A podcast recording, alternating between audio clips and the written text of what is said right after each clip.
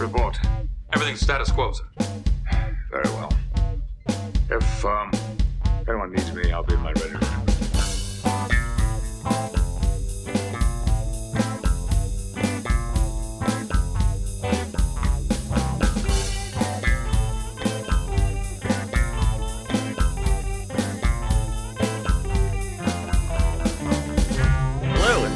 To the Readier Room, the only and longest running and freshest Star Trek The Next Generation rewatch podcast. Every week, we're bringing you an episode of Star Trek The Next Generation and all the behind the scenes stories that came together to make it happen.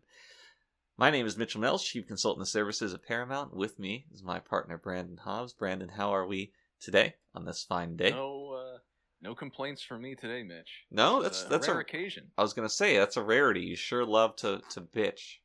Yeah, yeah, I, I do, I do. I love a good bitch, but today it's uh, uh, I, I love a good bitch in you know in all forms and all, ways you can possibly take that phrase. Indeed, indeed. I'm I'm a bit of a dog lover myself. hmm Mhm. Yes, yeah. Uh, that was that was uh, your former job actually, right? Uh, Yeah, um, dog lover, um, extraordinaire.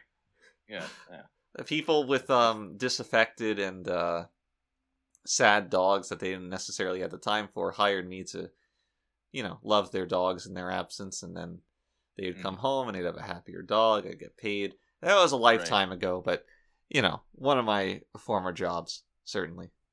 Yeah, yeah. It's it is unfortunate that um you did have that one client who just completely messed it up for you. Yeah, well, was, uh, your, your your process was a little too invasive. Well, here's the thing. They they said they wanted to make a movie, a dog lovers movie. And, you know, I took that as anybody would. Now. I don't speak for the results. I don't vouch for the results. I don't endorse the results, but with the information that I had at the time, I thought that's what they wanted. And uh, Mhm. you know, you, you live and learn, you do your time, you get out. It's uh it's just part of the process. But but it needs to be said that your uh, your experience from working on that movie Hmm. um, directly affected, I think, uh, how how TNG would turn out. Indeed, indeed. Uh, we couldn't have as many animals on the set the same day that I was there, which um, greatly affected things. Right, right. Um, so you, you can you can really say you left your own special little mark on the series. Indeed, there's a there's a Mitchell Mills shaped mark on TNG that can never be erased. It can never be blotted out, and everyone would do well to remember that. What about you? Do you have anything big cooking? Anything big? No, actually. Um, I've and see, you see that's that's why I uh, I have nothing to bitch about. It's a shame. We can surely find something. Uh, is the World Cup on these days? Um, uh, what's what's that? What's the World Cup? Oh, that's the that's the football thing. Right, right. That's the football competition of all the countries of the world. And Right. generally the Europores are very into it. Ah, yes, yes. Along Destitute Europeans. along with the world's dirty people. They're very into that competition. Well, they're the same thing, aren't they? Well, they're different kinds, you know, some look Different dirtier than of dirty. others. Yeah. Yeah. As if you smell more. as if you had matted dirt onto their very being. Have you ever been to Europe, Mitch? Um, yes, I have. I think we told a story implying as much at some point in the past, so I'm going to say yes. Now, Oh, that was that was that was just a lead in. yes. Now, going to Europe, eh, being e- oh, let me just say, you can't be part of Trek and not go to Europe at some point in the future. Not with Right. um, Les Trek Magnifiques uh convention that they hold every year. You just got to make the appearance. Right. And uh, not a fan of Europe. Its people, its cities, its sites. Um, If you can call them that. right, right, right. And I don't. I. It's more of a We're all three of those things. right. It's it's more of a facsimile of a of a functioning continent. It is, isn't it? It's it's uh it, it almost seems like it could break down at any moment. Right. You know, everything is uh several hundred years old. And they say that there's culture when in actuality it's more of a uh a cope on their Some, guy, part. some guys pissing on the side of a three thousand year old cathedral. Yeah, uh, a bunch there's, of there's curry sauce at McDonald's. a bunch of people steal your um your goods out of your pocket. Hmm They pick your pockets. Which that's never happened in America before. so No, no. I mean, you get certainly you get mugged, but not like this. never pickpocketed. No, no. Which No. is At least, at least have some form of honesty when you're doing it. You know. yeah. Where is the honor? The uh, the honor among thieves is dry in Europe.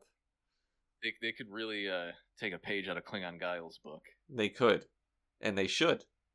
Mhm. Uh, but I, I, I know I get angry about Europe. That's just who I am. Yeah, yeah. Well, I, you know, I'm starting to get angry too. So mission accomplished. That was not my mission. I would never try to make you angry. um, uh, it does need to be said we're not talking about Sweden, where uh, a significant amount of our fan base comes from. So Yeah, Sweden's yeah. great. We love like Sweden. We love IKEA. It's it's all good. Or was it. Norway? Any of those northern countries, you're good. You're fine. You're right, right, right. They're uh, they're not dirty. No, they're Ready Room fans, so they can't be.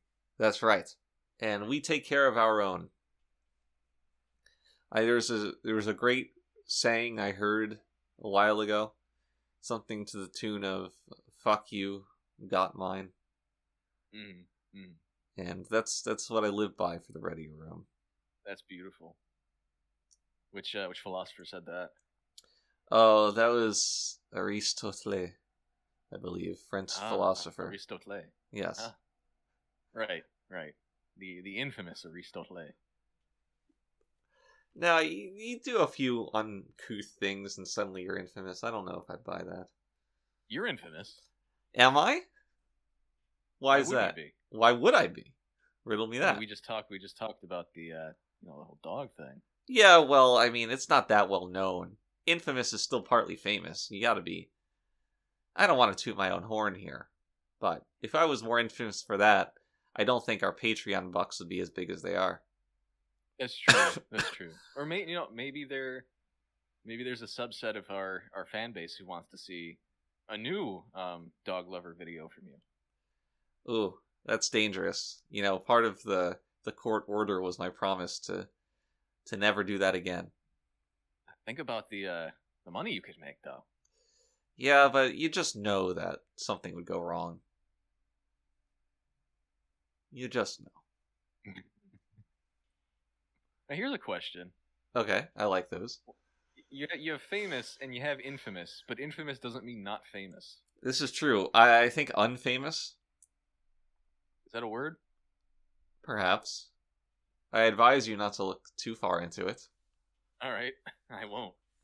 So, in that respect, um, people like the Orb are unfamous, whereas or or Right. Ladies of Trek are unfamous, whereas the Ready Room is famous, and um, Beyond Belief Fact or Fiction is infamous. Or or the Ready Room is is infamous, Oh, that's true. That's true. right? Yes, the Ready Room is infamous. Both both incarnations of it. Now, here's a question: Did was there a Ready Room on the original series Enterprise? I actually don't know. It's been a very long time since I watched that. I don't remember there being one. What about on uh any of the other Star Trek series, like uh like Sisko? Uh, I would I would have to wonder if a uh, space station would have a ready room. That's true, but it does have a captain for some reason. the captain of the space station. Uh. I'm piloting the space station. um.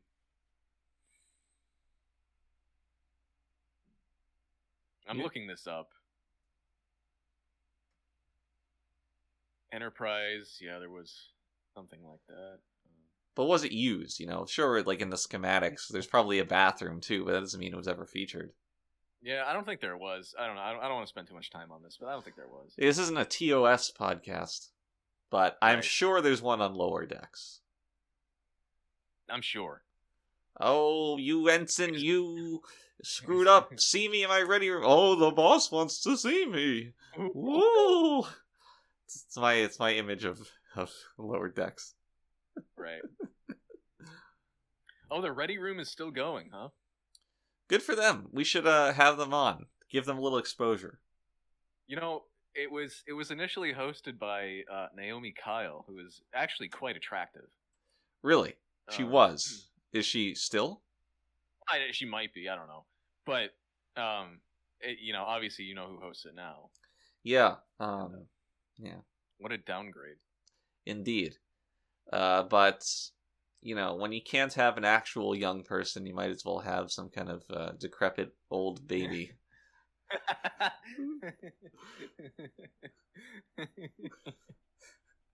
he is like a weird baby monster. he is Like like he, he was just born yesterday, but some kind of like weird like Benjamin forbidden Button thing. him up.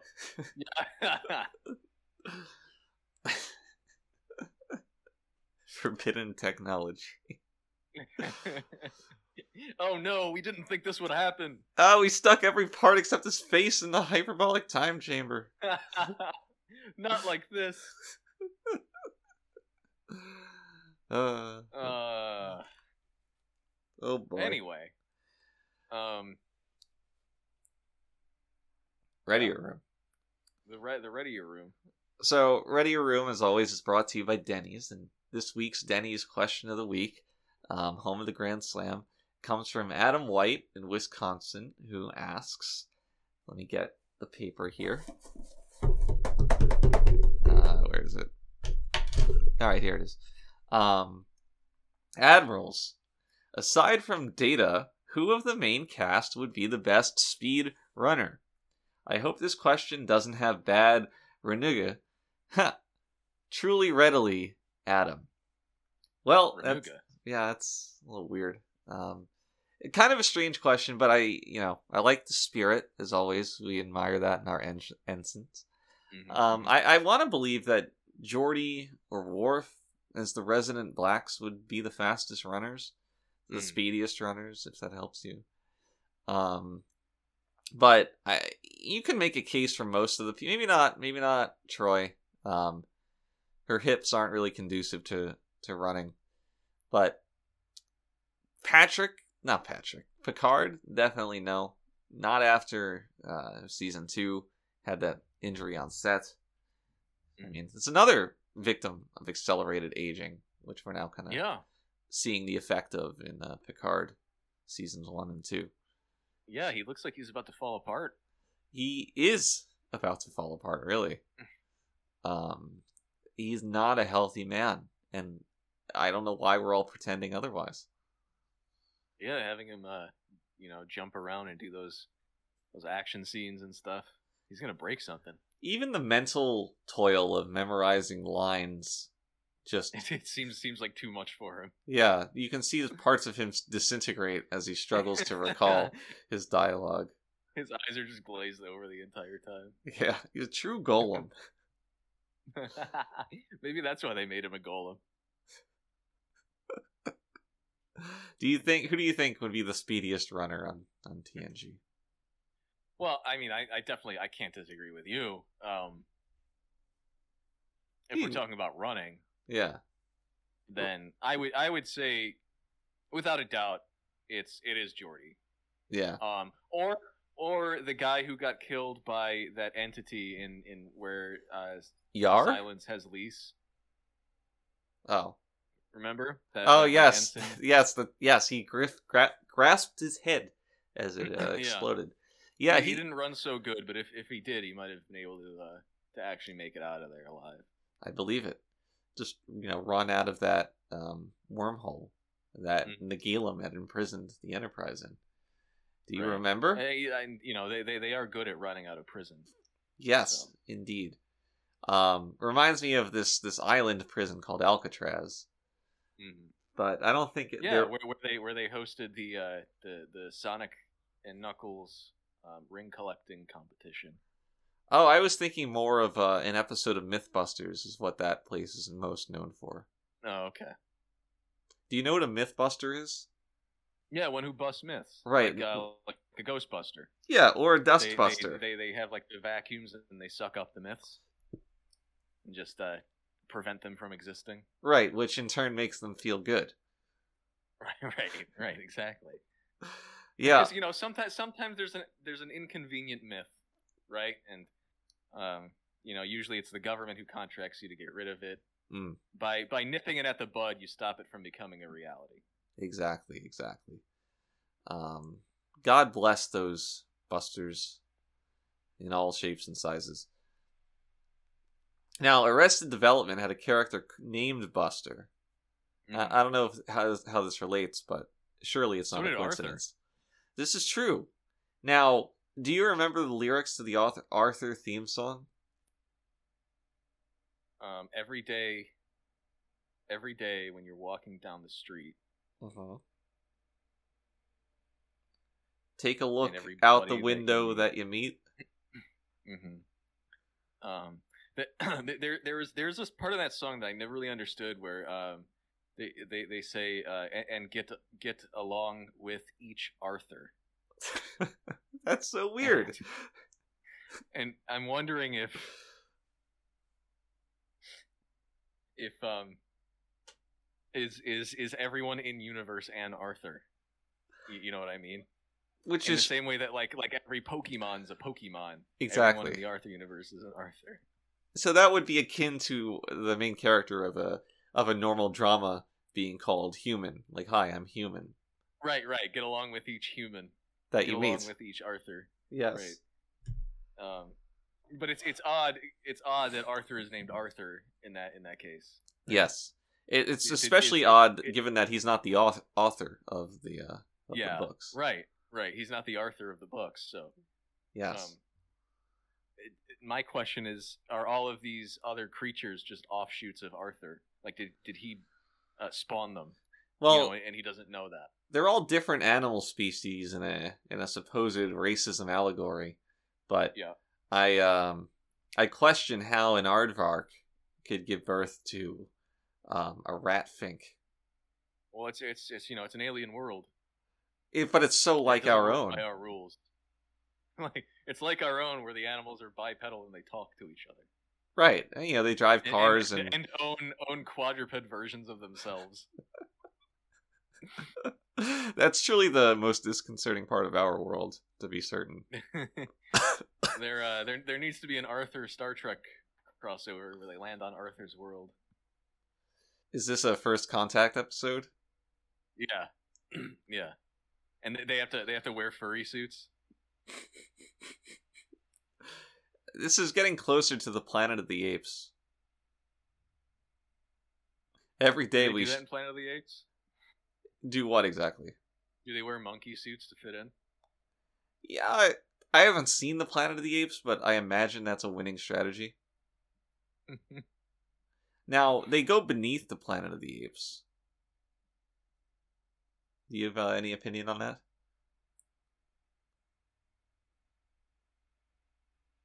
Is that when the Planet of the Apes rises, so it's easier to get down there?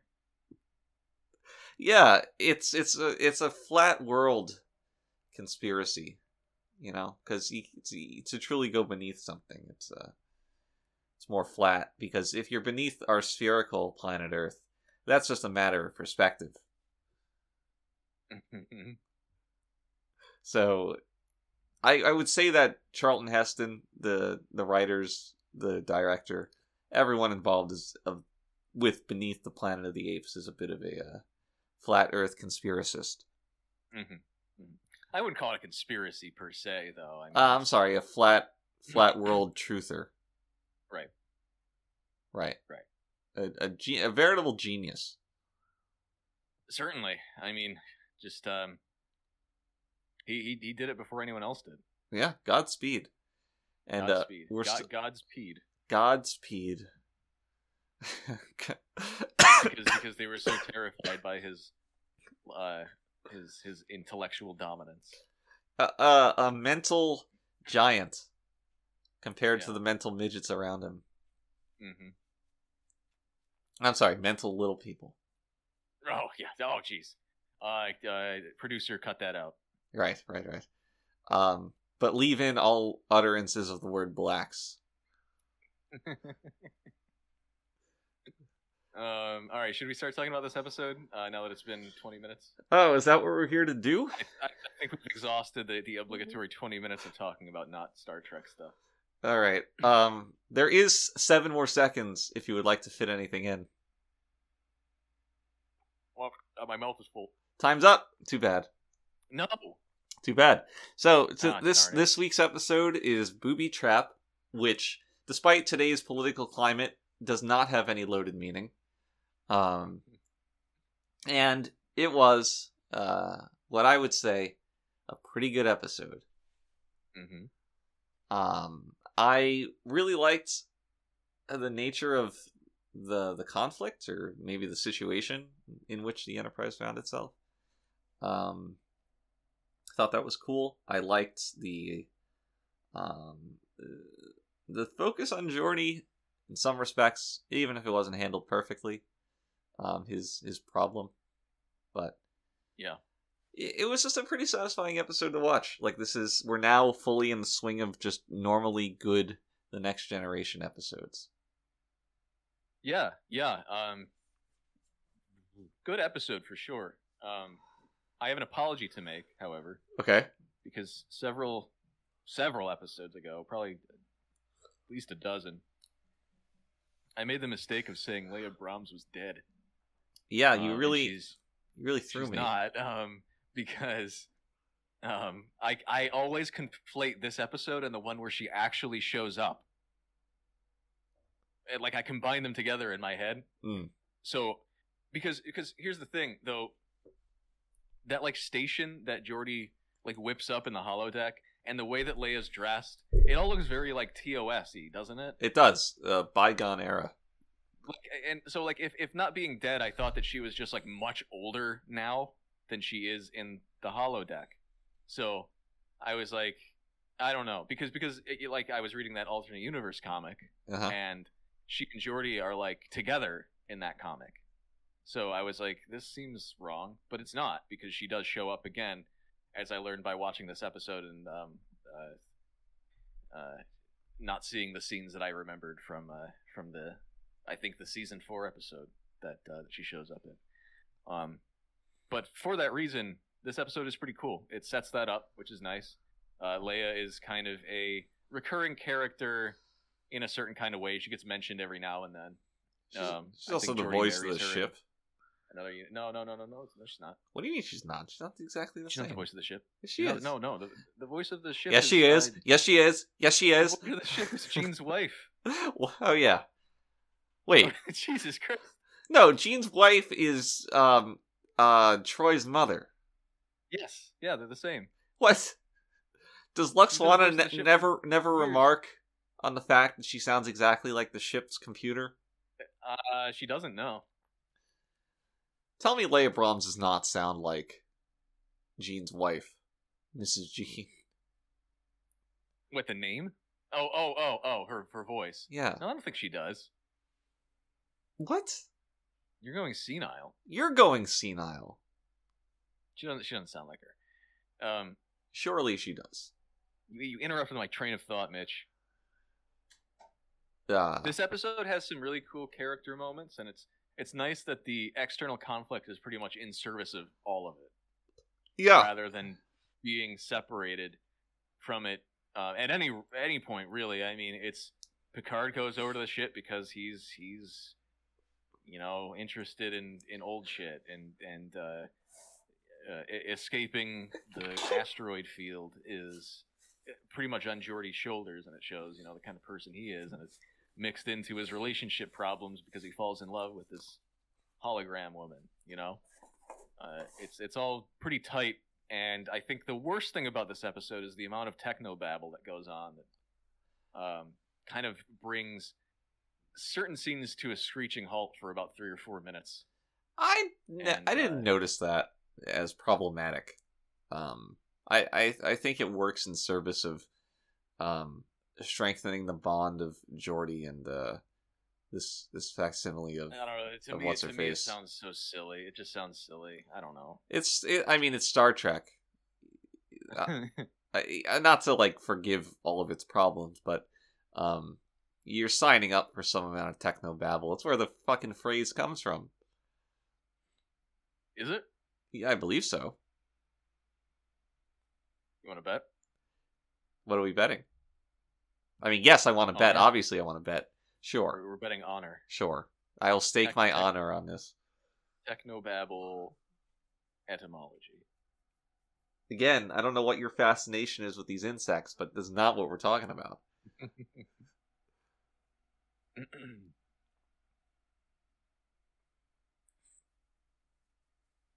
First known use of technobabble, 1981. Yeah, but where? Where? This plays. TOS has been out by that point. Look, look at the Google Trends of Technobabble. I I cannot find where technobabble.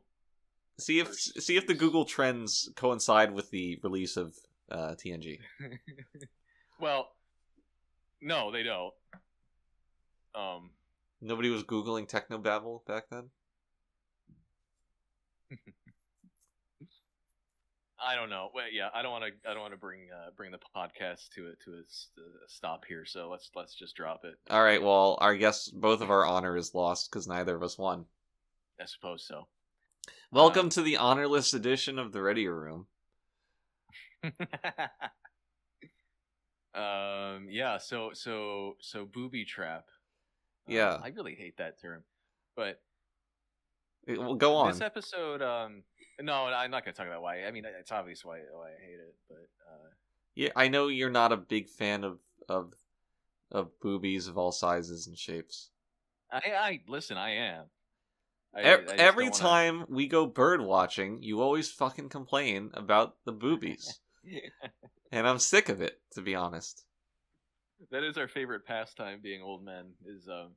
While watching birds, you know, you you turn sixty and all of a sudden that's the only thing you can think of doing is yeah, they they send you your camera in the mail, and uh, you get a little bird feeder set up in the front lawn. You sit down on your porch and take out your binoculars and put it right next to your bird go to Yep, yep. But yeah, those boobies, man, they're uh, they're they're they're a menace. Uh, You might be thinking of Spider Man, Oh yes, yes, yes. But I agree. I agree. So uh, this this episode was um, there was a big first for this episode.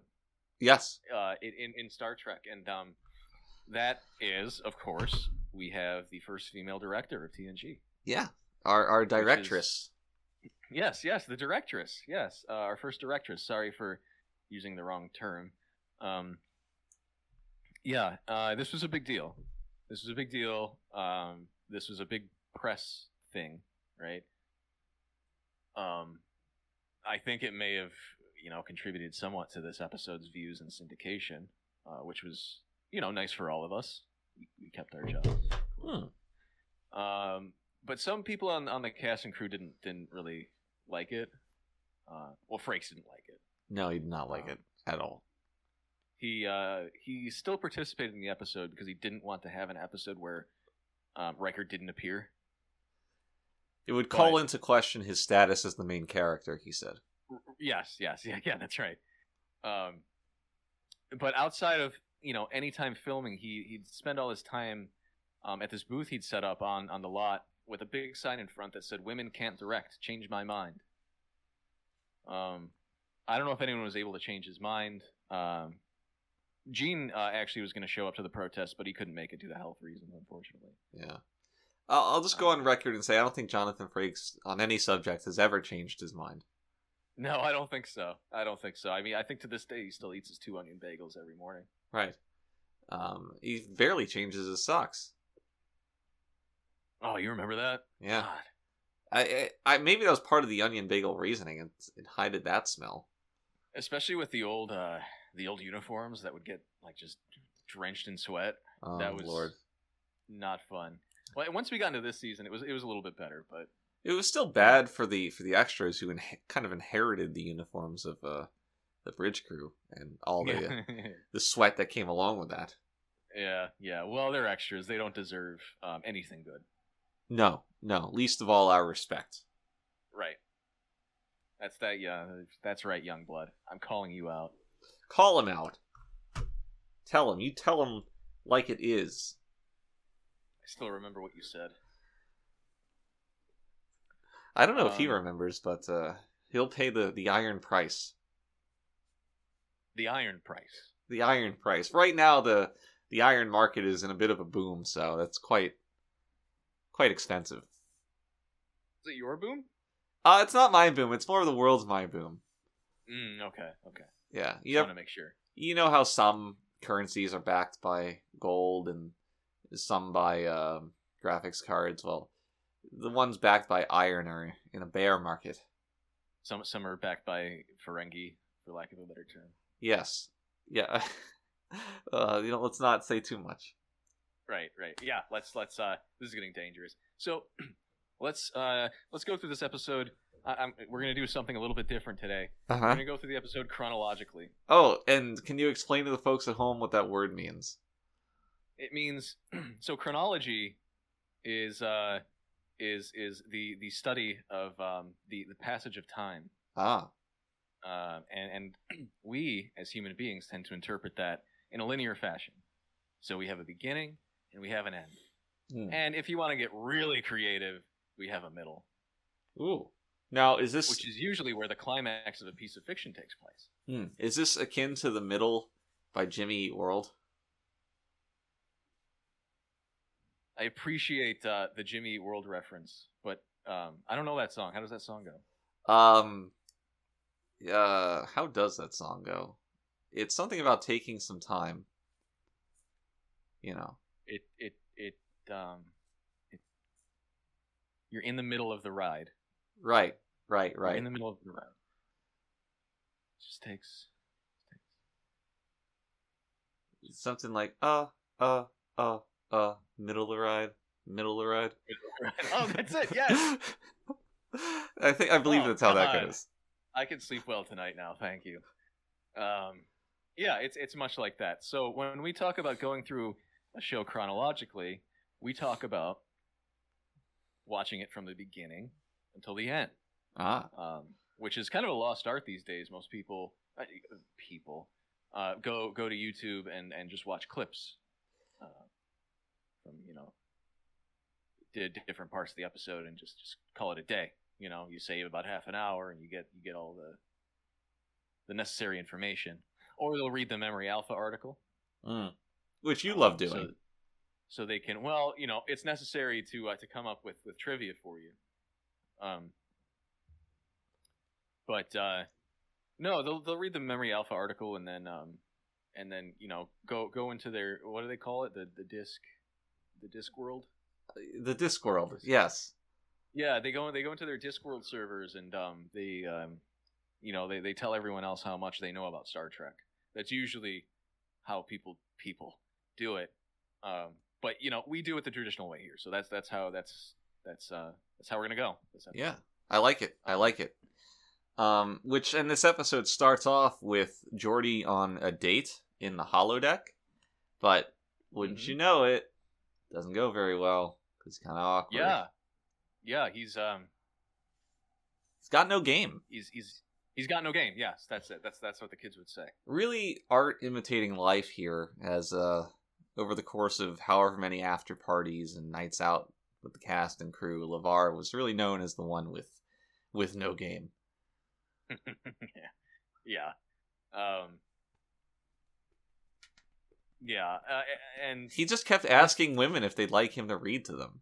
And you know, nobody's into that. no, Especially because he uh, would always choose children's books for some reason. he he kind of he lived for his job. Let's just put it that way. And um, he he, he always felt that uh, TNG was more of a stepping stone to something bigger Right. He for his uh his quote real job. Um, you, you could say he was a bit of a jobber, lived to job. he was a jobber, and I think to a degree we all kind of didn't really appreciate um, how much he was into his uh, his other job compared to Trek. So this was kind of a way to set him straight, you know. Yeah, it's like if you don't take this seriously, we're going to use every script to mock you mercilessly. Right, right. And what's what's your happy ending here? Well, you, you get with a computer simulation. With a computer. And there's a lot to talk about there once we get to it. Indeed. For sure. when eh, to, to to to move well i don't know should we move on is there anything Well, I, I have a trivia question for you. Okay. What is the name of the classical tune that the gypsy plays on its gypsy violin in Geordi's dates program? um i am going to know this when you tell me Will you know it before I tell you? That's the nature of trivia. No what is it what is It it is Hungarian Dance Number Five by Brahms. that's right that's right that's By right because Brahms! yes because it's brahms I, I i i told you i would know it when you told me because it's brahms I actually didn't put that together until just now. oh really Yeah. Which is, I don't know if that's stupid or genius. um you know what they should have played What should they have they played? mambo number five That would have been appropriately classical by that point in time. Right, right. Uh, you know, a- another failing of Star Trek: The Next Generation. But Add it to the gonna do? list. so, uh, um, we Geordi fails at his date. He, he um goes to uh. Do, do do we cut to the bridge before he goes to ten forward? I don't. I'm trying to figure out where this happens if they introduce the ship before 10 forward or Yeah, not. they do. They do. So we cut to the bridge first because because I, I remember I was no, no. Here's how it happens. Data and Wesley are playing the the chess game, and and, and out the window we see they're flying through like an asteroid field for some reason, just straight through it, which really bothered me. Oh, yeah? Why is Um, that? Eventually, I guess this sort of gets explained, but oh, because they're just like there's so many of them that the ship's gonna hit one of them. I assume that Like just just the way they're generated out there. I assume there's a piloting, an autopilot of some sort to prevent this. I guess I don't know. It bothered me for some reason, but they see um they see Geordi come into ten forward, and Wesley says, "Uh oh," and then Data says, "Uh oh," and then Data has to go to the bridge. That's when we get to the bridge. Then they find the ship. Right, right, right, right, right. and uh, it's the Promellian battle cruiser. Uh, you remember that pretty well. Is that in your notes? yeah, Or is it Yeah, etched it into your memory? Ah, I see. I wrote it. I wrote it down. There's, there's so A, a true Riker ship in a something like- bottle. Riker says something like going over to that ship is impossible, or like knowing Right. knowing the dangers is impossible. And there, uh, Picard retorts by saying hardly possible. Um, but he should say it like hardly possible. But he says hardly possible. you know, you know what I mean? Yeah, I do. I know exactly what you mean. Yeah. And uh, So weird reading of that. that, that's the take we chose to use. But it is strange. I guess that's what happens when you get a direct dress. Oh God, how dare, how dare she? How dare she? Now, this is where we get a glimpse into Picard's ravaging autism. Um, Mhm, Yes, yes. Now, it's not enough to appreciate history. Everyone must be exactly in tune with the idea of putting ships into bottles. Because he turns to every member of his crew, and except for except for the dirty Irishman, they all shut him down. yeah. Uh, although the uh, the exchange with Worf and Data was pretty funny. How Worf's like, I never played with fucking toys, you retard, and Picard's like, I was never a child, you idiot. we actually have uh, that is funny. We actually have quite a few outtakes with this this theme going on though. Yes, yes, Um, we do. The, sh- these ships and bottle scenes where, um, in one outtake, and, and this this isn't even a joke. You you can go to YouTube and and watch this. Um, Worf instead of saying No- I- nothing we say is a joke. well, yeah, no, but I, I just want to make sure the audience knows this in particular is um, instead of saying uh, I did not play with toys, he says I did not play with boys. um, which which was hilarious and, and quite the Freudian slip. Um, A but lot he of wasn't the only one. He, was certainly the only one, not the only one to not play with boys. Um, I just want to make that clear for our audience. um, uh, Patrick also had some fun with that. I re- the line as it was written was, "Have you ever dreamed of climbing inside the bottle?" Uh, in reference to ships and bottles, and um, on one reading, Patrick, I guess, kind of stir crazy after a long day. He said, "Have you ever dreamed of climbing inside the birth canal?" And you know, we were all with him. We all had a pretty good laugh at that, but I guess it wasn't the reaction he was expecting. He wanted a larger, larger laugh because he looked kind of dejected um, when you know at, at our reaction to him, which you know he's he's he's a showman. He wants the the best reaction. He's perfectionist. So yeah, I, I I think he's used to. Uh, I mean, he's he's used to being the best of the best, of course. exactly, exactly. Now he's just the best of both worlds. Uh, one world being Well, will be. off-road ATVing, and the other one being off-Broadway productions. oh God. but a good scene. Uh, I liked O'Brien's little s- suspected brown nosing. Yeah, yeah, but then it turns out he, yeah, he is into like little model things, uh, Right. Way down the line. Because you Oh. could never actually have someone brown nose on TNG. That No, that implies a bit of unsavoriness that we're not comfortable part, with. of, part of the part of the TNG Bible. Right, right, right. Uh-huh. no brown nosing. No brown nose. Don't stick your nose in anyone else's shit. Especially, yeah, I was gonna say, especially literally. yeah. Uh, what a disgusting phrase, brown nosing. yeah, it's kind of And, and and people just use it wantonly too in in just normal social situations, and it's like, it, you know what that means. right. Well, I mean, now now these kids are are quote unquote rimming each other, Remington Steele, and uh, rimming each other. they're rimming each other. Do you know what this means? It's a new. I saw this on on the news. No, what does this mean? Um, it's a new trend for children where they, um, they they lick each other's assholes, Mm.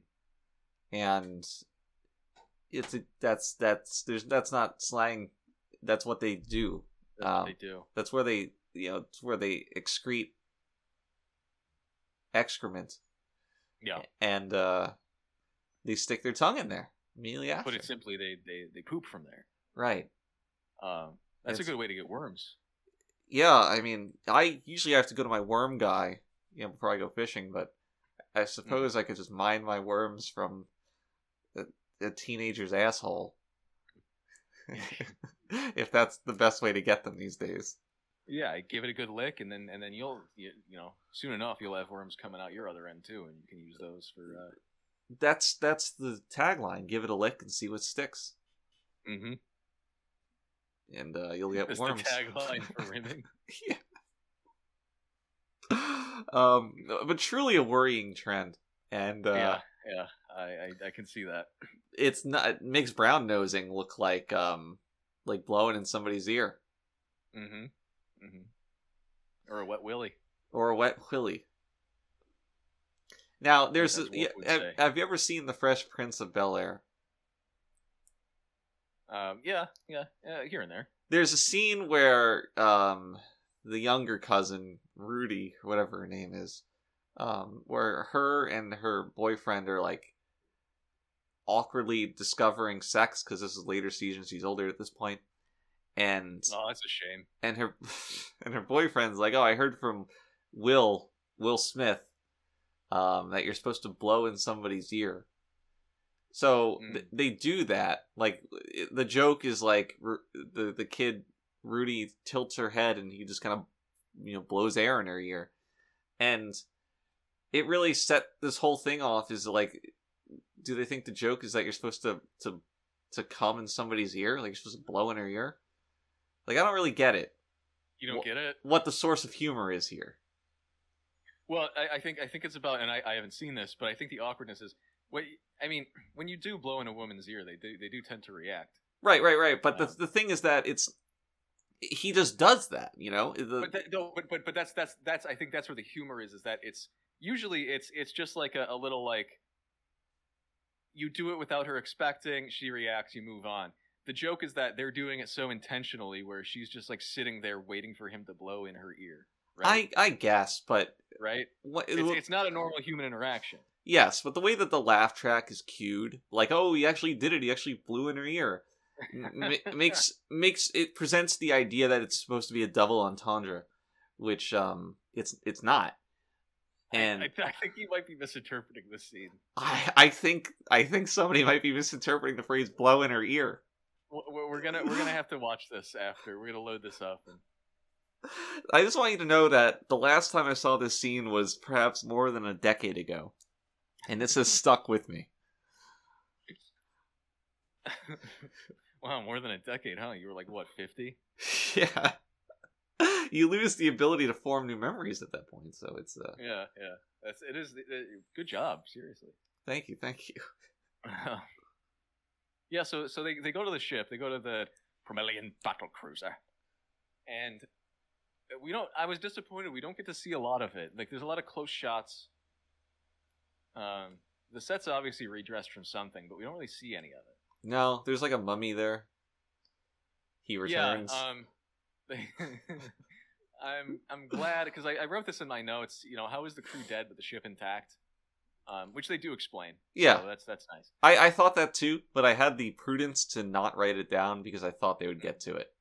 Well, you know, yeah, you, you had faith. I did.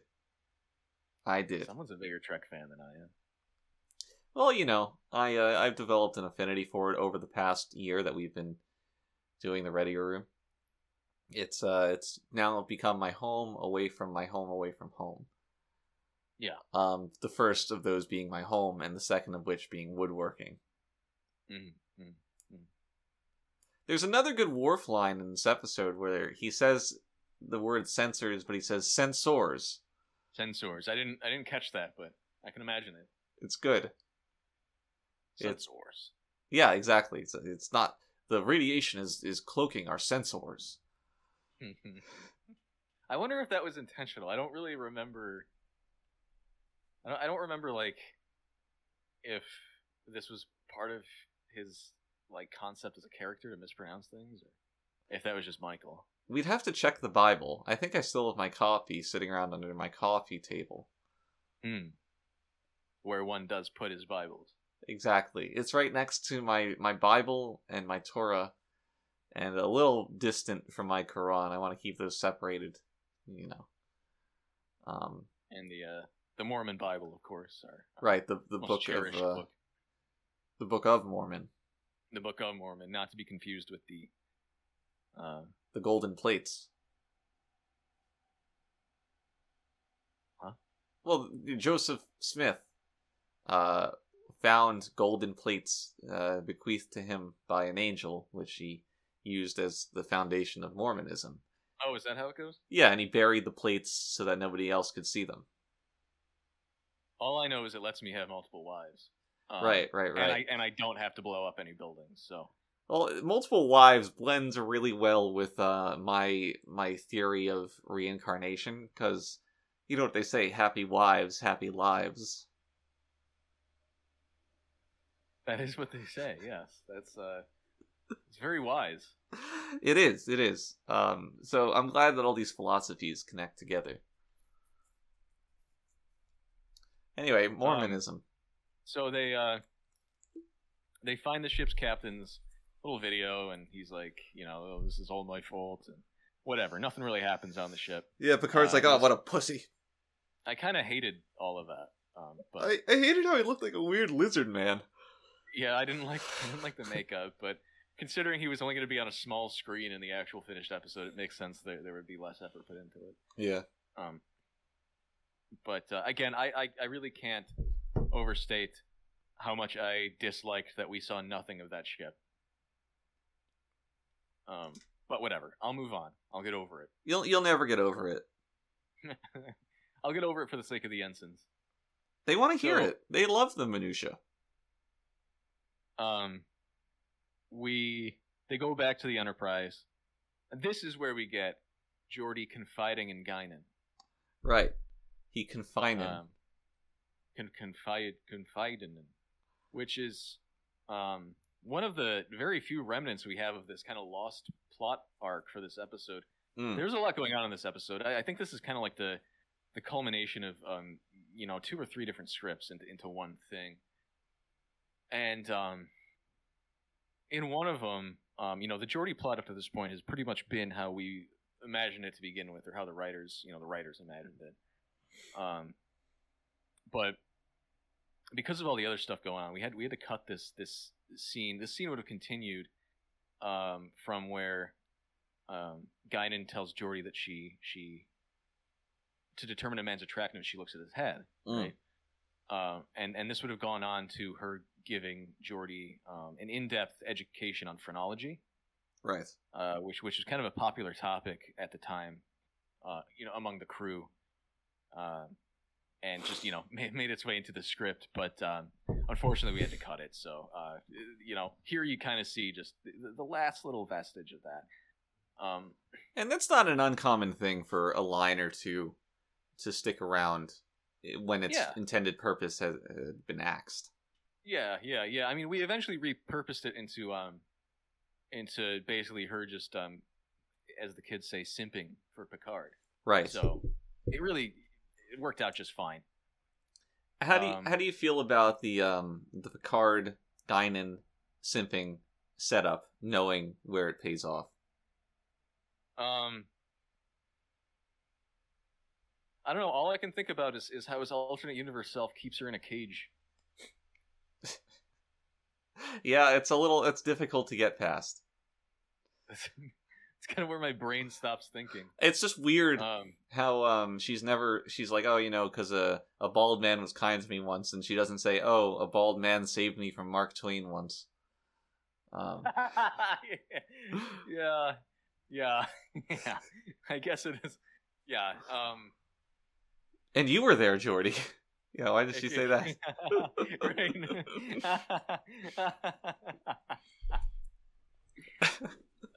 Could have been uh, could have been a lot better, but um, oh well. Uh, now now Guinan works at some dumpy hole in the wall bar on Earth or something, and uh, This woman won an Oscar for for being Guinan. for being Guinan. Really, she won an Oscar for that? The joys of being Guinan. I mean, she's good. I like her. I, I, I, Yeah, I don't know. I, I I don't I don't see much of a of a of a personality or a force behind much of Whoopi's performance. Like I just don't get what the Whoopi's about. Um, well, let me think for a minute. What did she win an Uh, Oscar? Was she in Ghost with Patrick I Swayze? I gotta look I this know. up. I I, gotta, I gotta look it up. Whoopi Goldberg. Uh, a name like that. It's no wonder she's succeeding in Hollywood. Well, she changed her name. Ah. Oh, she did. Good lord. Yeah. Do you know what her original name is? Her birth name? No. Do you want to know? Sure. Caryn Elaine Johnson. The hell? yeah. That's significantly less African than I suspected. Yes. Yes. Although Karen is spelled C A R Y N. Uh, All right. it, should, it should have been like Q apostrophe A R Y N. So Whoopi, Whoopi, um, has won an em- Hey. has won an Emmy, a Grammy, an Academy Award, and a Tony. Um, Tony who? uh, Tony Robbins. Now Hmm. the the Grammy was for the best comedy album, titled Whoopi Goldberg. Um, she won an Oscar for the film, her performance in the film The Color Purple. In the film Whoopi Goldberg. her Emmy was uh, also for Whoopi Goldberg. Wait, she's. Was was oh wait, was, hold on. uh, was was was the color purple uh, a- a reference to her skin color? No, um, it's a reference to her liver color. Now, I misspoke because the color purple she won the Golden Globe for, but her performance in Ghost, which I said and I was right, is where she won the Academy Award. Um, it doesn't say. Okay. All right, hold on. Um, she, where's her Tony? She won a Tony. Oh, as a producer.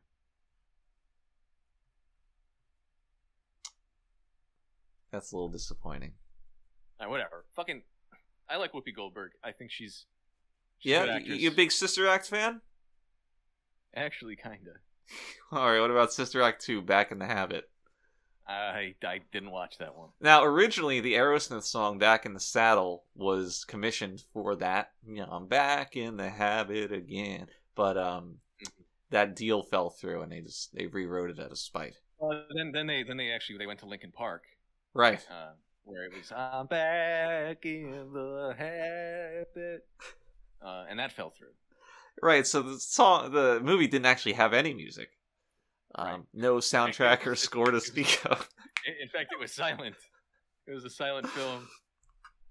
Well, they once they had the silent, they had to go with the silent film. They, uh, you know, they casted everybody to be either black or white, which is why Right. Whoopi was in the role, so they could have a black and white film.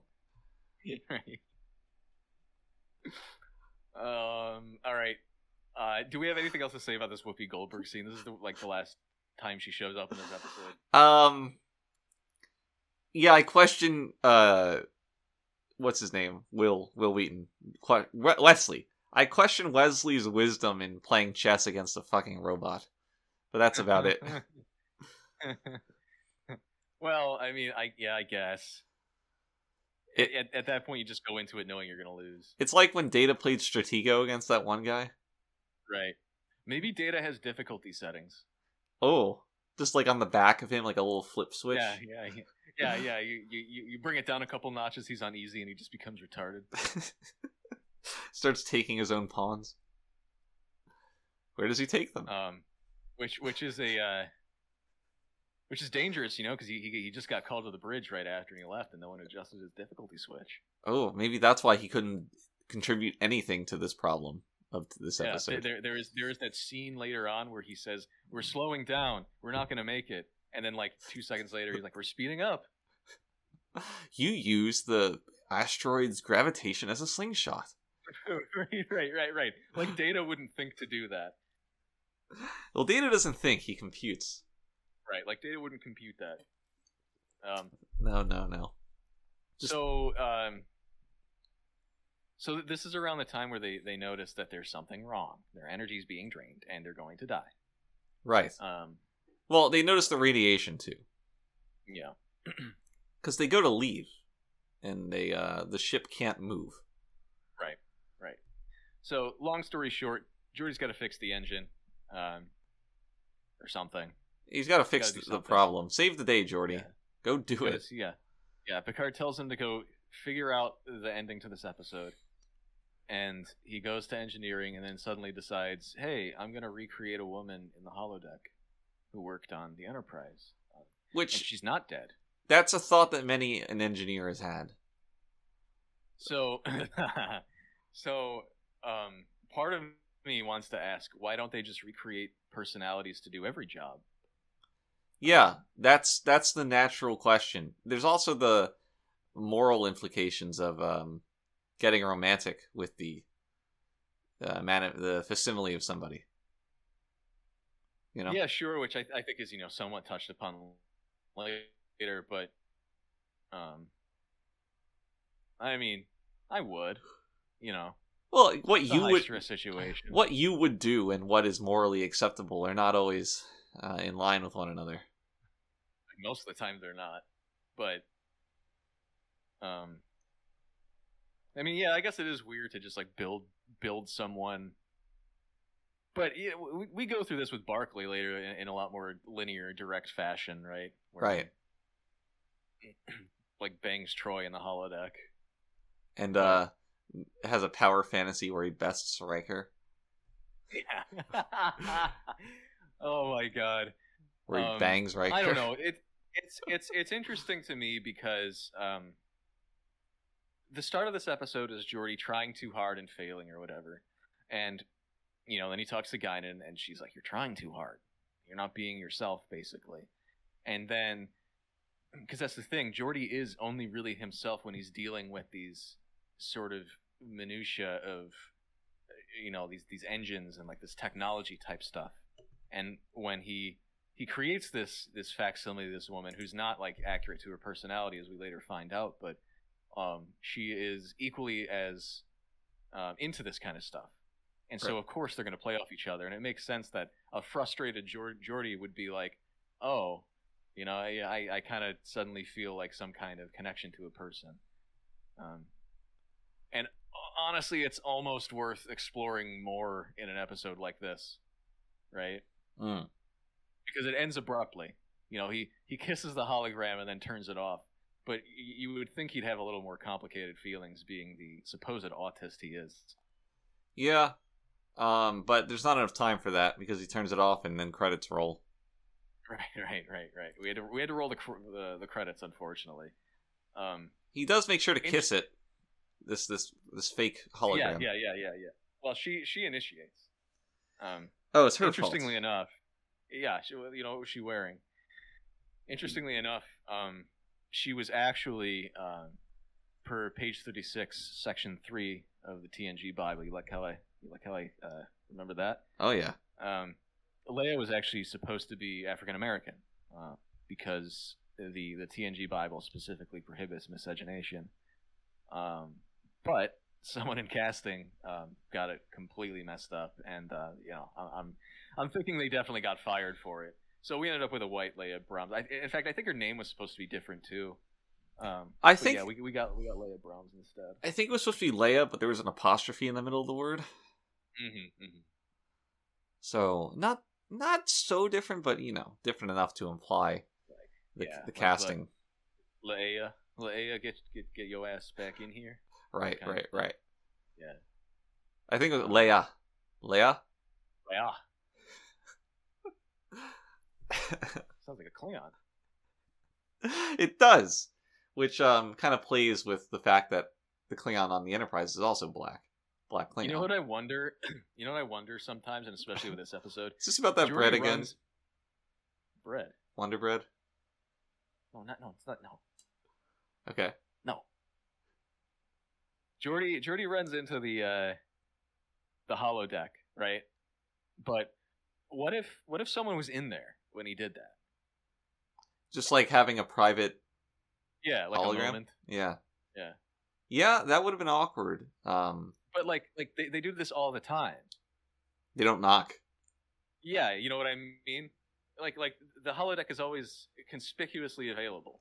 It raises the question of what is proper holodeck etiquette. Hello, dedicated. Indeed, it and it's not. It's a sticky. It's a sticky question to have to think about. hmm Especially when you're in Barclays simulations. Right, right, right. Uh, and nobody wants to be in Barclay's situations, simulations, or his situations. or situations. Uh, unless unless you're the Barclay that killed Yar. oh my god, that's like Uh, that's the title of a novel right there. The Barclay that killed Barclay Yar. that killed Yar. uh, but yeah, just just a little observation. Uh, I don't know, like no one like they they don't schedule holodeck uh, uh, blocks of time to, you know, I don't know. Do you think there's infighting? Like, oh, Captain Picard said it's my turn to use the holodeck. Yeah, yeah, yeah, yeah, yeah, yeah, yeah. It's a little kid with, with Cheeto dust on his upper lip. Um, What would you use a holodeck for if you had one? come on, man. You know, you wouldn't use it to to just have a horse riding program out on call. I, I I wonder. I don't know. Maybe maybe people with access to the holodeck kind of get it out of their systems early. Like you go into the you go into the holodeck, you're like, I can rape, murder, uh, pillage, uh, all that stuff, and you do it a few times, and it kind of loses its luster. and then you just finally start the bird watching program. Right, right, right. I mean, I Uh, I want basically how our lives went. it's true. I want to see a more degenerate version of of these events where um it plays out. Like, oh, it's I'm on the holodeck. Time to recreate my my furry porn fantasy or or my My Little Pony fan fiction, whatever. uh, Reshiram shitting into your mouth. yeah. uh, uh, I would love to see a, a version of this episode where where Geordi recreates Leah Brahms and starts working, Mhm. and then um, just just starts fucking the shit out of her. Um, it's the exact. the Enterprise just the Enterprise just explodes because he did, he doesn't get any work done. It's the exact same episode, except for when he tells the computer to recreate Leah Brahms. He uh, mentions that to recreate her naked. Nothing. no, no, no. Oh, it's it's it's where she says, "You must know me inside and out," and and, and he responds, "Oh, I'm gonna know you inside real soon." How about this? Um, somebody who is you know so hopeless with women that they have to you know get that out on the holodeck except when they're with the holograms they still just have no idea how to smooth talk and it's just incredibly awkward regardless like like the holograms are made to be like as easy as possible to have sex with yes and, and he still can't do it that would be funny we're we're venturing in venturing into black mirror territory here i think um, what if there was a hologram who was made to have sex with, but but this this lad couldn't? I suppose we should be having sex now. I don't want to see baby cakes. uh, yeah, yeah, yeah. Recreate Brahms for me.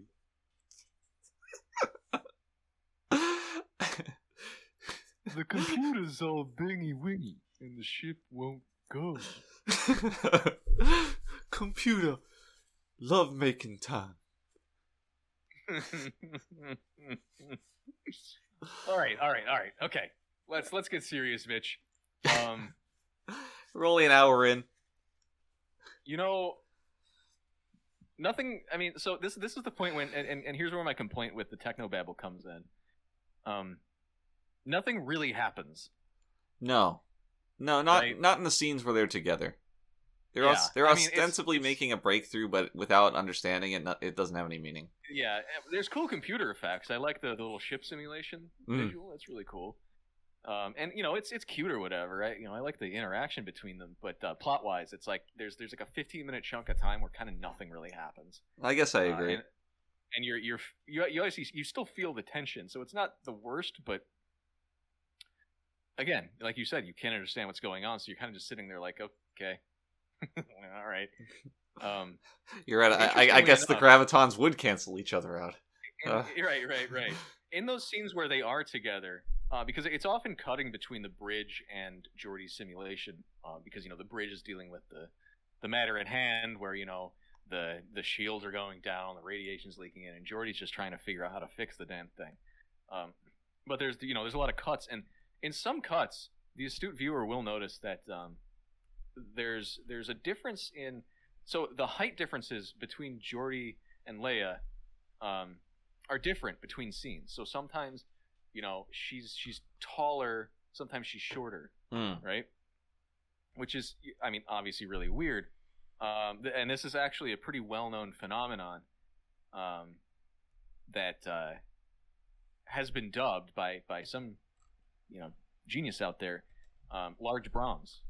Right. When she appears bigger, she is the large Brahms. She's she's the large Brahms, um, and uh, to to this day, uh, I think the explanation for this eludes us. I don't know if this was some kind of forced perspective, like accidental forced perspective, or what. But um, you know, I, I think it has. who the director was. Yeah. Well, I think it it's a victim of this the shots where Geordi's in front of a green screen, LeVar is in front of a green screen, Mm, and uh, you know he has to. That's when the holodeck simulation ends, and they can't just have Geordi fade out because he's not a part of that image. So. right, So he looks a little smaller there. And, you know, LeVar's not a big guy to begin with. He's like five two, So uh, he, he's going to look smaller than Leia a lot of the time. hmm hmm yeah. Princess Leia Bronze. Princess Leia Bronze. Um, Anything else happen? What happened? Where are we? What episode is this? um, So they, yeah, they're working on solving the problem. This goes on for a while. Oh, there's a there's a few times Picard walks in on Geordi's fantasy.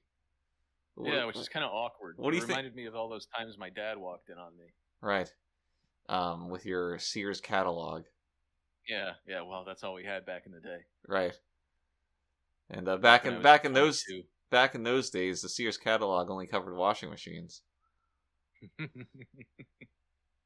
which was just Hey, strange. they, they, they, they were very curvy washing machines. Ah, well, you know that '50s aesthetic. Oh god, what I wouldn't give. Now, Picard walking in doesn't say anything. He just walks in, and then Geordi takes the moral high road and doesn't get flustered, Mhm. and tries to explain this. Captain, I'm discussing this with Leah Brahms. right, right. And Picard, ever the professional, says, "All right, if this will help you, whatever. I guess." I I appreciate how how Geordi uh, says, you know, we could do this uh, and and see what happens, and then Picard looks at him and just walks out silently. now, It's kind of a Geordi, weird interaction. Geordi proposes the idea of turning it over to the computer, and then he becomes the biggest proponent against it. Yeah, yeah, yes, yeah. That was very weird, wasn't it? Yeah. There's also this like strange um well the the computer can't account for the human intuition thing. Mhm. And it you would think that the engineer would be the one to champion the technology over the uh Mhm. kind of Luddite um uh, uh, steadfast need to just have it done by people. Sure, yeah, absolutely. Uh, th- that is that is really weird, and it's it's almost like the episode is trying to trick us in the way it plays out into not noticing this. Right. Right. You know what I mean? It's because it's such a brazen inconsistency. Right. Um, and it, it sounds like the computer could have done it just fine. Like, but they, they wanted to get Picard in a little chair so he could drive the ship.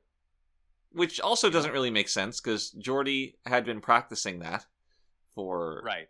And he's like, "All right, Captain, I've run this simulation. I know I can do it." And Picard says, "Well, Geordi, I just had a conversation about biplanes, so I'm gonna need to do this."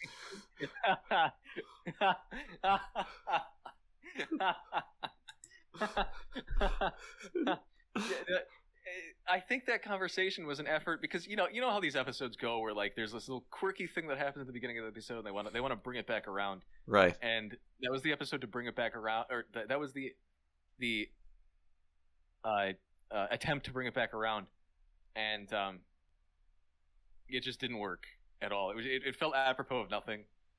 It, it it like ended very abruptly that scene in in the ready room. Yeah, it was very dumb. it was dumb, and the way it wrapped back around was too was dumb. it was dumb. So there's this theme in this episode of if the harder you resist uh Where's this worse it gets going? oh God. no, okay. My problem is where is Data's finger trap? You're right. That would have been. This would have been the episode to put it in. It would have been perfect. Yeah. So okay, let's rewrite the entire fucking episode. There's no um, there's no chess game at the beginning. No chess game. Geordi or Data's in there with his Chinese finger trap, and uh, Wesley comes in. What do you got there, Data? Says, Yeah. "Oh, it's a it's a relic of a bygone era. It's an old Earth toy, and uh, I, I, despite my superhuman strength, I cannot rend my fingers from this hole." I cannot remember. Uh. and then Wesley is like, "Oh, Data," and he grabs his hands and like squashes them together, yeah, and yeah, then yeah, yeah, yeah. He guides out. them and right. And uh, Chinese finger trap. I know about this My- from my my whatever My studies. yeah. My- My studies on, on ancient Chinese culture.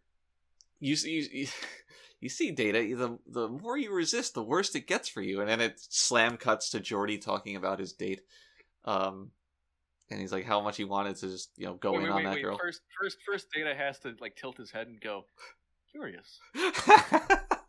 But uh, yes, then, then, it, then it goes to Geordi talking about talking about his, his date. Right. Okay. So here's the thing. This episode in this um, iteration involves more of a data input.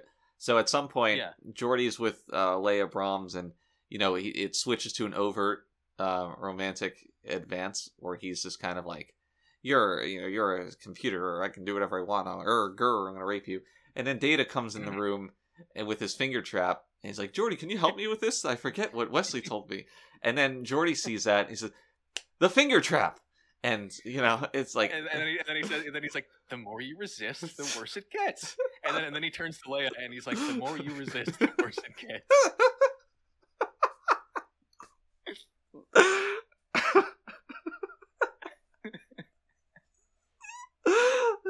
god. And then Uh, I'm um, not sure. If we, uh, were we going in that direction, or was this supposed to be like? No, it's good. I'm into it. It's uh I like it. And at the end of the episode, um there's a shot of just Data in the chair with like a broken finger trap on each of his uh each of his fingers.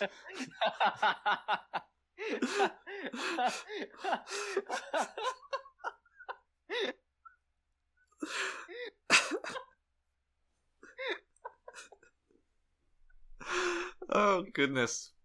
oh my god! this is the best episode we've made so far. Literally, just just completely relinquishing everything that had to do with the actual plot of uh, of of going on to the the abandoned ship and escaping from the field. All we care about is Data's finger trap and Geordi raping the hologram. Uh it's a Oh, bolder man. direction for Trek. Where no man has gone before. Oh god, I love it. There was a there was a reprise, I think, during one of the stings. It might have been the Act Four sting of the uh, the theme from that Ray Wise episode that I really liked. Really, I didn't notice this. I think I think it was at least. I don't know if I'm like mishearing it. But I think Well- it's what it was. Well, the more um who watches the watchers, the better. That's what I always say. Mhm. Yeah, yeah. So that was cool. It was cool. Um, yeah. So so then uh, then Picard hooks around an asteroid and they they shoot the ship and that's it. That's that's the end. yeah. Um, not not at all. Uh, not at all convinced that another ship couldn't just fly into that asteroid field, but yeah, it's uh sure they uh well space is big generally. And they destroy the reason to go in there. There's no distress call. Or rather someone accidentally flies in there and becomes the new reason to fly in there. Oh god, it's quite the You know? booby trap. Yeah, I mean it was a boot like they like that's what that's what happened to the first ship to begin with. They flew into the asteroids and Yeah. got stuck. Well, So, maybe nobody else will want to climb into the bottle. into the bottle. we had a, a nice so a little bit of topical news right now the end of this episode when Geordi is talking about his plan um, that Picard ends up cucking him out of he uh he says they should like oh just a burst of energy and cut everything and we should be going like a bat out of hell out of here and of Out course it's a reference to the late, the now late Meatloaf, Yep. and I mean he was frequently late to most engagements, but now he's the late Meatloaf, and um, you know we wanted to pay some homage to him. We liked his musical efforts, so we put this little Easter egg in there. Um, I don't think he ever saw it. Meatloaf was always the type to insist he was too cool for Star Trek, but you know Mm. our love for him is still strong to this day, and uh, now that he's gone, I think I speak for all of us when I uh, express a deep and uh, immovable sadness that, that now rests within me. you. Yeah. Meatloaf, you're you're gonna carry that space, cowboy. Godspeed. Mhm. God, I can't believe he's gone. Same. It'll take a while for him to decompose, but he's not here in the way that we want. Do you think he named himself out of the thing that made him fat? I don't think anybody eats meatloaf. It's Meatloaf is delicious. you're wrong. Meatloaf is so good, dude. It's gross. It's dry. There's so you're gonna eat. Okay, I'm going. Not dry. I'm going to eat meat. I better just shove it all into a fucking rectangular pan. That's, that's, the, Bad- that's the limits of my is creativity. Bad meatloaf is dry. What's Good the what's the is- appeal of meatloaf? Riddle me that. It's just it's meat. It's a big thing of meat. It's Yeah, like why not have a steak or a hamburger or a pork chop? Because because meatloaf you, you have you have the the red sauce on it. And I would if I was going through all this trouble, I would just make a spaghetti dish with meat sauce. sure, fine. That's that's your prerogative. I like meatloaf. Yeah, and I'd use fucking ketchup to do it. I bet you would. You put little hot dogs in it. Yeah, yeah, I would, because I'm such a big fan of Napoleon. a real a real Napolitan over here. That's right. And I have no shame. He's, he's, a, he's a real Napolitan. Oh, my ragu. Oh, just like my mom's ragu. That's you. Don't talk about my mom's review like that. We all know about your mom's ragu. No, shut up, dude. Uh, so that's that's that's it. That's all that happens in that episode. Um, how are you feeling coming out of this conversation? I still quite like it. Um, Yeah. I yeah, sure.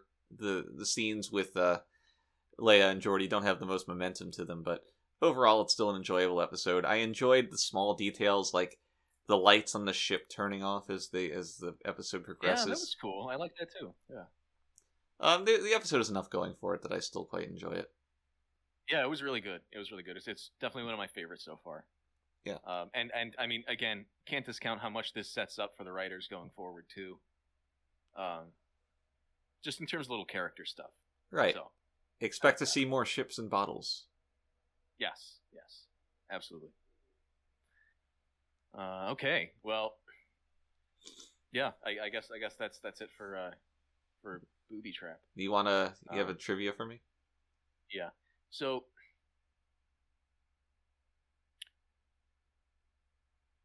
Go on. which notable character? As always, this is source from Memory Alpha. Okay. Uh, our friends at Memory Alpha, our, our colleagues, I would say, at Memory Alpha, are uh, intimate contributors. Our uh, Memory Alpha. our our uh, friends, our lovers. our, our butchers, our bakers, our candlestick makers. Um, so, which which notable Trek character who will go on to appear in ten episodes across both TNG and Deep Space Nine um, was born around the time of this episode? Was born around like in real life they were born around this time. No, no, in universe they were born around Ah. the time of this episode. Um. So they do appear in TNG. You're saying Yes, they will. They, they will appear in TNG. Alexander? Yeah, you got it. Yes. I guess that was too easy. Yes. I don't. I'll, only child with a with a recurring role. that's true. Uh. Hell yeah. I I fucking nailed it. Good job, dude. It's less. I, I would have I would have thought by by this like not being a Worf episode that would have thrown you off somehow. Um, perhaps, but uh, I always have Alexander on the brain one way or another, whether it's Worf's child or the uh, the Roman conqueror. Or or or the um, the Iron Chef. Uh, no, no, the the Master what's, Chef What's, what's the Gordon Ramsay show? The Master Chef Kids season one winner, Alexander. Alexander. Now I don't know if the ensigns know this. We're both very large Master Chef fans. Well, I'm very large, but you're a very large Master Chef fan. I, it's it's good programming. So it's good. It it is good. Yeah, it's good. It's good. There's no kitchen nightmares. Yeah. Ah, it's no hotel hell. It's no Hotel Hell, um, which in turn is the Kitchen Nightmares. It is yes, Kitchen Alexander. Nightmares. Ensign Alexander, report to the bridge immediately. All right. Um, who do you who'd you rather have as your captain, um, Picard or Gordon Ramsay? Definitely Picard. Although that that does that does that's really evocative, isn't it? The idea of Gordon Ramsay being the captain of the Enterprise. yeah, I think the next Trek franchise should use that as inspiration. Um, Actually, yeah, that would be really funny. what if we had a captain that uh, it's kind of like that that captain in Best of Both Worlds that everybody hated because he just did his job well, Mhm, you know, and he didn't like play ass pats with the crew. Right. It's like, no, Riker, I'm not gonna fillet your ego, and it's it's like, oh, the audience hates this guy. we hate him because he's mean to the characters we know. Can't be mean. Can't be mean to Riker. Can't be mean to Riker. Sound like the Road Runner. Why, why did you? Why did you have to say no? Woody Woodpecker. oh, whatever.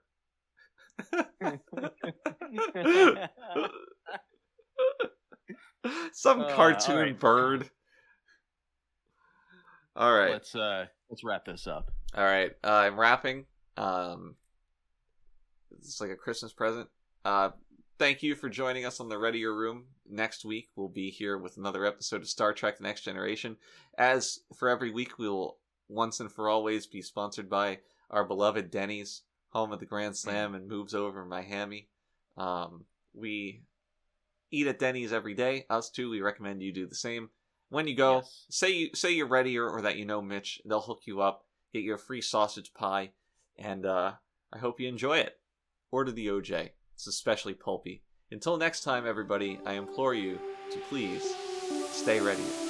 The troublesome little man child.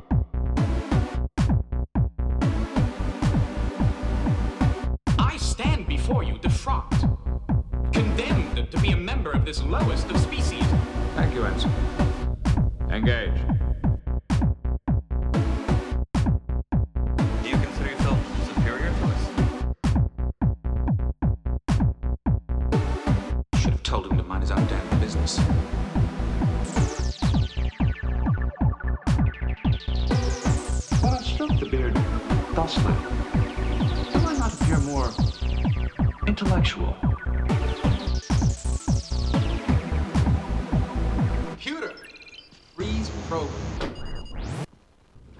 Dreamed of climbing inside the bottle?